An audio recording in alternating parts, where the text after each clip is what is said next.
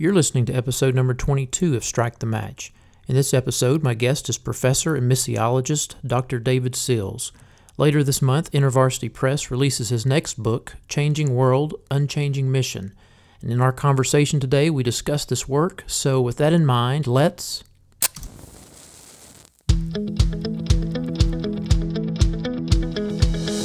Welcome to Strike the Match with pastor and missiologist Dr. J.D. Strike the Match is a podcast that addresses matters related to missions, innovation, and leadership. Now, here's J.D. If you guys have been reading any of my uh, writings or have heard me speak uh, before, you know that uh, one of the statements that I often make is that we need to be students of both uh, God's Word and God's world. And so uh, today I have uh, someone with me here uh, on the program uh, who is a dear friend of mine, and he's just recently finished writing a book that uh, is uh, educating us about God's world in light of His Word. And I want to introduce you to Dr. David Sills. Uh, Dr. Sills is the uh, founder and president of Reaching and Teaching International Ministries, and he is a missions professor at the Southern Baptist Theological Seminary. He served as a missionary in Ecuador. And uh, he is a scholar on a multitude of levels uh, through his writings of articles and books, some of which you may have already been exposed to. He wrote uh, The Missionary Call Finding Your Place in God's Plan for the World, and also uh, a book entitled Reaching and Teaching A Call to Great Commission Obedience. And then just recently, he co authored a work, An Introduction to Global Missions, with uh, Zane Pratt and Jeff Walters uh, as well. And if you guys don't have uh, any of those uh, books, I would encourage you to to check them out. They're excellent, excellent reads. And so, uh, David's been a friend of mine for many years. Uh, he uh, and I shared office space on the same same floor, and he and I have had many cups of uh, coffee at the local Cuban restaurant there in Louisville, Kentucky. So, David, welcome to Strike the Match. Well, thank you so much. Thanks for having me on. Man, it is so good to see you. And uh, David and I were just talking before I started the recording that uh, it's uh, cold and snowy in Louisville, Kentucky right now. And so you're snowed in, right? We are snowed in right now. I just got back the other night, and it had already snowed us in before I got back, so we're not even shoveled out yet. And and where you were? Where were you in the world? Uh, most recently, I was in Oaxaca. Was in, went straight from Philadelphia down to Oaxaca, and so it was beautiful down there for three or four days, and flew back into this. Uh, every time I talk to David, it's either "Hey, I'm getting ready to leave the country," or he's in another country when I'm communicating with him. And so, so you're a busy man. Um, I know you do a lot of things related to short term work and things of that nature through your local church and with the school, uh, but you're also, uh, as I mentioned just a moment ago, the president of Reaching and Teaching International Ministries. So what, what exactly is that, David? Well, it's a ministry that grew out of uh, just seeing the need for ongoing training for pastors around the world. Many guys that they have no access to any kind of a seminary education because they either don't read or write well enough, or they don't live near the capital city, or they they don't have resources uh, financial to get to any kind of training, or there's just no training available in their language base. And so, as I traveled around the world uh, with the seminary as well as taking my own mission teams, I began to see this need, and we created a nine week, uh, one week at a time program where we cover the whole gamut of pastoral training. And we do that over three years. So we'll take a team every four months or so and spend a week on the ground. We'll gather all the pastors together in that particular location. And sometimes it needs to be oral types of training. So, like in Peru in the jungle, we it's just an all oral delivery kind of setting, giving it to them in a culturally appropriate way. And then in some places like Sao Paulo or Panama City, we can use more of a literate base. But it's just pastoral training that mobilizes people in the U.S. to go and be a part of of teaching pastors on the field. We have about well, we have 11 missionary families now and five guys that work stateside. And we're just watching this thing grow, but wow, it's bigger than we could get our arms around. That's fantastic. And and you have a website also. If people want to find out more about that ministry, what is that website? It's reachingandteaching.org. Reaching and A and D, not the and sign. Reaching That's and right. teaching dot org. And it's fascinating. That's that is excellent to hear about uh, about what you guys are doing uh, all over the world. And not only are you busy in your travels and also in, in that type of training, and then of course your your uh, professorial work at uh, at Southern, but uh, you've got this new book that uh, Lord willing is supposed to be released with InterVarsity Press later this year in 2015. Is that right? That's right. I certainly hope it will be out before Urbana this this end of this year. So the title is Changing World Unchanging Mission Responding to Global Challenges. Changing World Unchanging Mission Responding to Global Challenges. Definitely a book uh, helping us to understand uh, not only God's Word, but also God's world as well. So, so give us an overview. What is this book all about? Okay. Um, as I do get the opportunity to travel around, I spend a lot of time in in these airport lounges where you sit and wait for your next flight and drink copious amounts of coffee and all these businessmen are in there and they oftentimes either leave behind or the I don't have enough provide. miles to get into those lounges yet. So. Well, that's the good and the down the, the, the upside and the downside of traveling so much is it does get you in there. But they, they leave behind these magazines that are usually uh, usually business, multinational uh, corporation type magazines or or trade journals, that sort of thing. But as I looked through those, just sort of flipping through and waiting for the next flight, I began to notice over and over and over for months that the industry, both the government world as well as corporate world, they're always anticipating crises or trends and they invest lots of money in research and development so that they can be ready for the next global development. And they they'll even talk about uh, natural resources that may be running out and how their industry can be prepared for when that happens. And as the more I read these and thought about that, and I found myself in all the countries I go to talking with missionaries who are responding to crises in kind of a reactive way, like putting out the fire after the fire is fully developed. And I began to wonder why can't we be more proactive, anticipate some of the mm-hmm. challenges that are coming instead of just recognizing what is.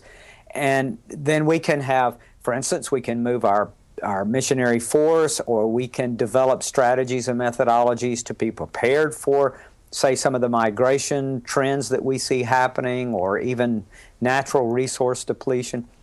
But as I began to think about that, I began to think through okay, what are some of these trends? What are what are some, say 10 trends that are happening in the world that I think missionaries would be wise to either notice that they have already happened. In some cases, mission agencies weren't really even reacting to them yet. Mm-hmm. They were still trying to figure out why they were having the struggles they were. In other cases, the trends are happening right now and they're trying to get a handle on it. And in other, probably most of the cases in the book, these trends are still coming. Mm-hmm. And I'm trying to help us think through okay, how can we, as mission administrators or field missionaries or churches that send missionaries, mm-hmm. how can we be better prepared for the future that's coming? Right, and and you you know just you know I've read this work. It's an outstanding work. Uh, highly recommend it. Uh, just looking at the table of contents, you've got chapters related to growth of cities, urbanization, globalization, uh, work on travel, communication, and missionary life, short-term missions oral learners, uh, a chapter dealing with uh, how do you help without hurting. Uh, churches as sending agencies, you deal with business as mission, uh, governmental shifts, and then of course you know the growth of the majority world world church as well. Uh, go back to that that comment earlier that you were talking about of of, uh, of us being more reactive. You, you made a statement in the book saying that you know we we you know we exa- exactly that. unfortunately, far too often uh, the missions enterprise is more reactive than proactive. Why, why do you think that's the case? Why do you think we're more reactive?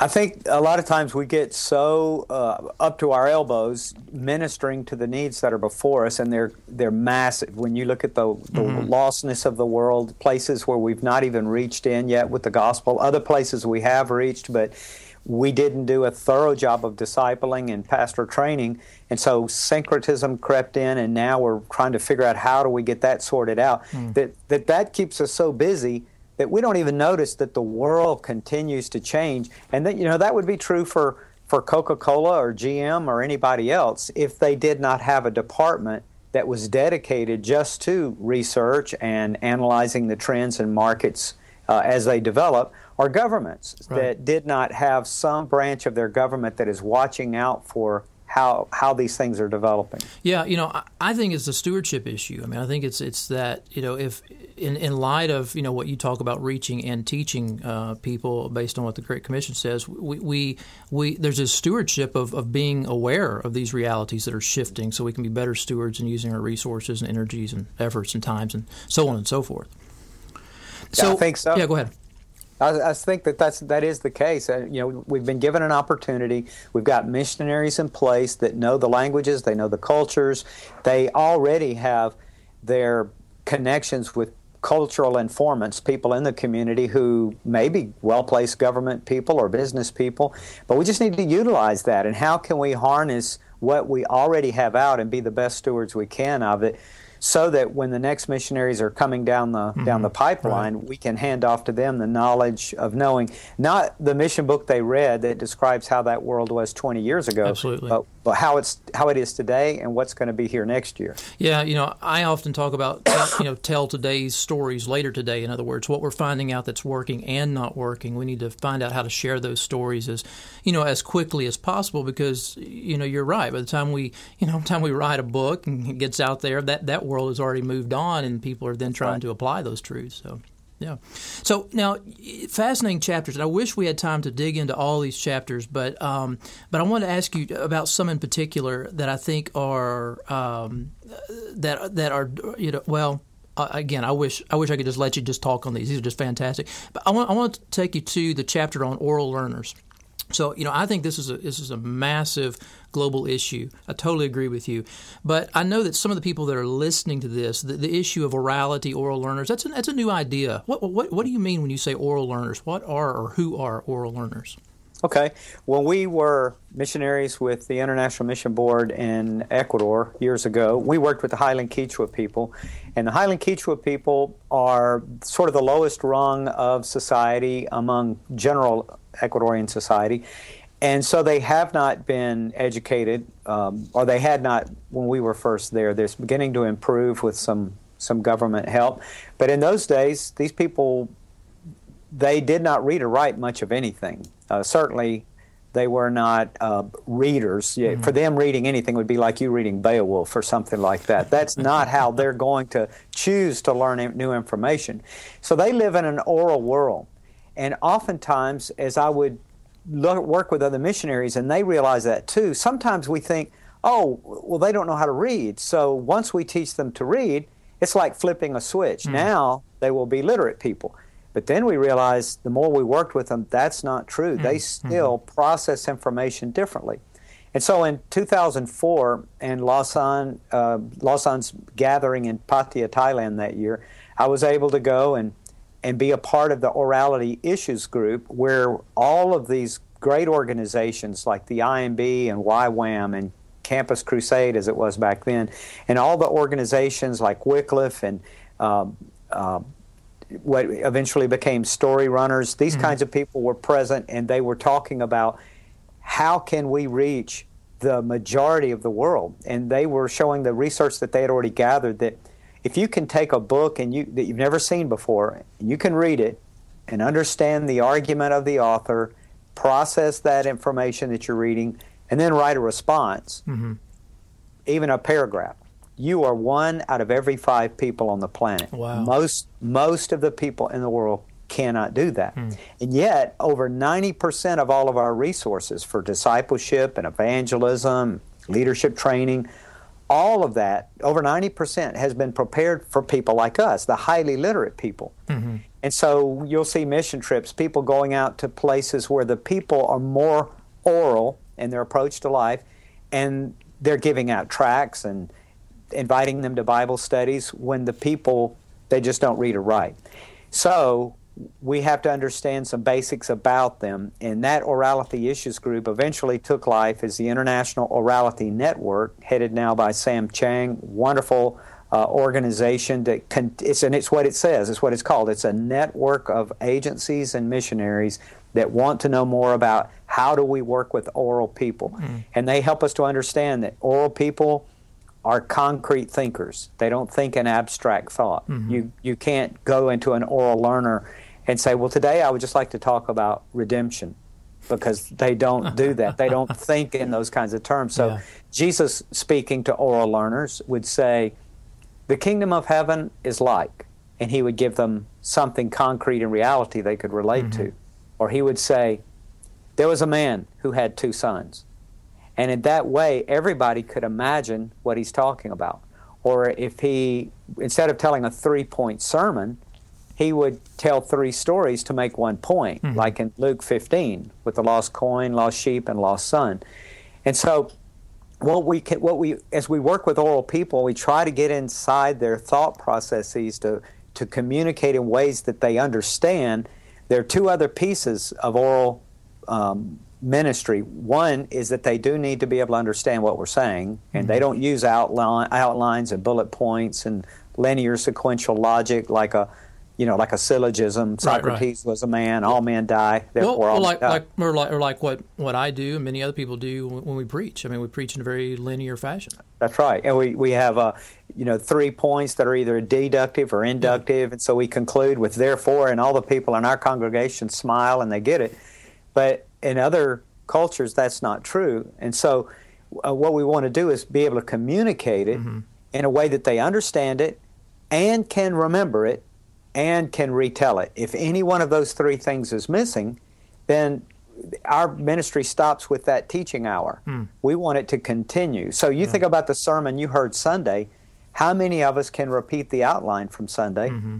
even if we preached it? Yeah. We we can't remember, but we don't have to. We can write it down. And but we can remember the stories. We can remember the stories. We do. Yeah. The stories, the illustrations, the jokes, even from Yeah. years ago, and God's made us that way. And so, oral, reaching oral learners is simply stressing the fact that now we know that most of the world is oral. That doesn't mean they're less intelligent. Right. Mm-hmm. It means they learn differently. And so, how can we really impact that part of the world? Yeah. So I, I'm I'm so excited that this chapter is in this book. It, you know, it, it's pushing us and challenging us to not only recognize that's uh, who the world consists of, but also helping us to really rethink what it means to to be able to teach others and reach other people. I, I want to go to. Um, uh, another another uh, section of the book that you write, and it's in the chapter on travel and communication. And and this you make an interesting statement, and you, you're talking about uh, missionaries and the, the, the access that they have to such rapid transportation, uh, instant uh, communication, and, and you, you make the statement. You, you say uh, that too many missionaries returning to the quote womb of their comfort zone with a technological umbilical cord unquote is, is a is a problem. What, what do you mean by by that? Yeah, that this caught me off guard because I'm a grandfather, right? so I, I, I wasn't, but I do understand it because I do it myself. But when we once went to the field, we just went out. on You know, not not my generation, but the generation before me. They would go uh-huh. out on a ship and they would say their goodbyes at the dock. And when they got off the ship, they were in the new culture and if they needed to recharge their emotional batteries or, or make friends or they had to do it in the new culture and they were forced into learning the food and the language and the music and the rhythm of life but now people really never even leave their own old culture hmm. because you can wave goodbye at the airport security line but then text mom when you land you can skype or check your facebook or your twitter account or blog posts or the local news from the internet. You can use a voice over the internet type telephone, like a, a hmm. Vonage telephone, to call for free back home. And if you get too burnt out on the culture, you can always go back and watch reruns of your favorite television show and that kind of thing. And, Yeah. and you, several unintended hours later, you realize it's bedtime. Yeah. And you're never forced out into the world to have to learn the language and make relationships. Yeah. And that it- that is a challenge for administrators in missions today. They've got to think through what kind of parameters are we going to put on our missionaries? Not that we try to police it and send somebody with every missionary to log on and make sure they're not on online more than so much time. We've got to trust our missionaries, but they need to be given some guidance. You this is how much you should reasonably expect to be online. The rest of the time, you need to get out and make Yeah. make the culture You- part of you. You use the statement uh, or the phrase "leaving and cleaving" uh, when talking about uh, uh, learning a new new context, new new culture. Um, you know, I've not served in that capacity before, but I could see how uh, that could could be indeed not only it's a double edged sword, you know, a blessing obviously, but also a hindrance to uh, to learning and understanding the, the, the people are there, the context and the culture as well. Yeah, and it's got you've got to have it. I mean, I will say I see their point when the some missionaries will push back and they'll say, "Yeah, but you know, you don't understand. This is how we stay in touch with our home churches. We share prayer support. We we let our supporters know how we're doing." And so that's absolutely right. And as a father and a grandfather of my son and grandchildren who are on the mission field, uh, I appreciate being able to be in touch with them. So I, I know that it cuts both ways, but for their long term success, I know that they've got to get out into the culture. David, I tell you what, it's it's been a blessing uh, talking with you today about about this work, and I commend you on this. And I, I want to strongly recommend uh, this this resource to those of you that are listening to this. Uh, uh David is not an individual who who writes from from an ivory tower experience. Uh, he is he is out and about in the world. So when he talks about the, the growth of the majority world church and the challenges of being in the West relating to churches throughout the majority world, uh, when he talks about being involved in, in situations where there's great poverty and how do you help without hurting. Uh, when he talks about matters related to the growth of the urban context, it, he he speaks out of personal experience and not just a, a cognitive experience. And so, uh, when you get this book, and again, I want to urge you to do that. I think that you will find that what he is saying in this book is very much on the cutting edge uh, of kingdom advancement in, in the days to come uh, because these are some of the massive global issues that are influencing and shaping the face of the church today and, and where we're going.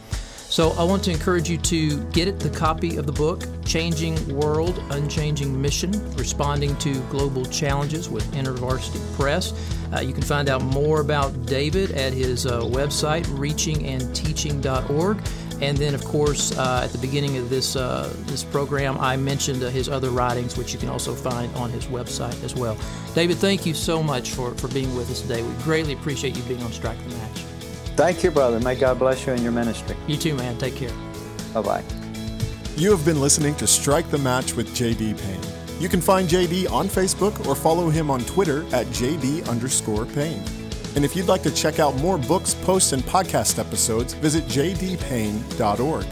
You can also subscribe to this podcast on iTunes, and we'd be honored if you would consider rating us or leaving comments. Thanks again for tuning in. We hope you'll join us next time.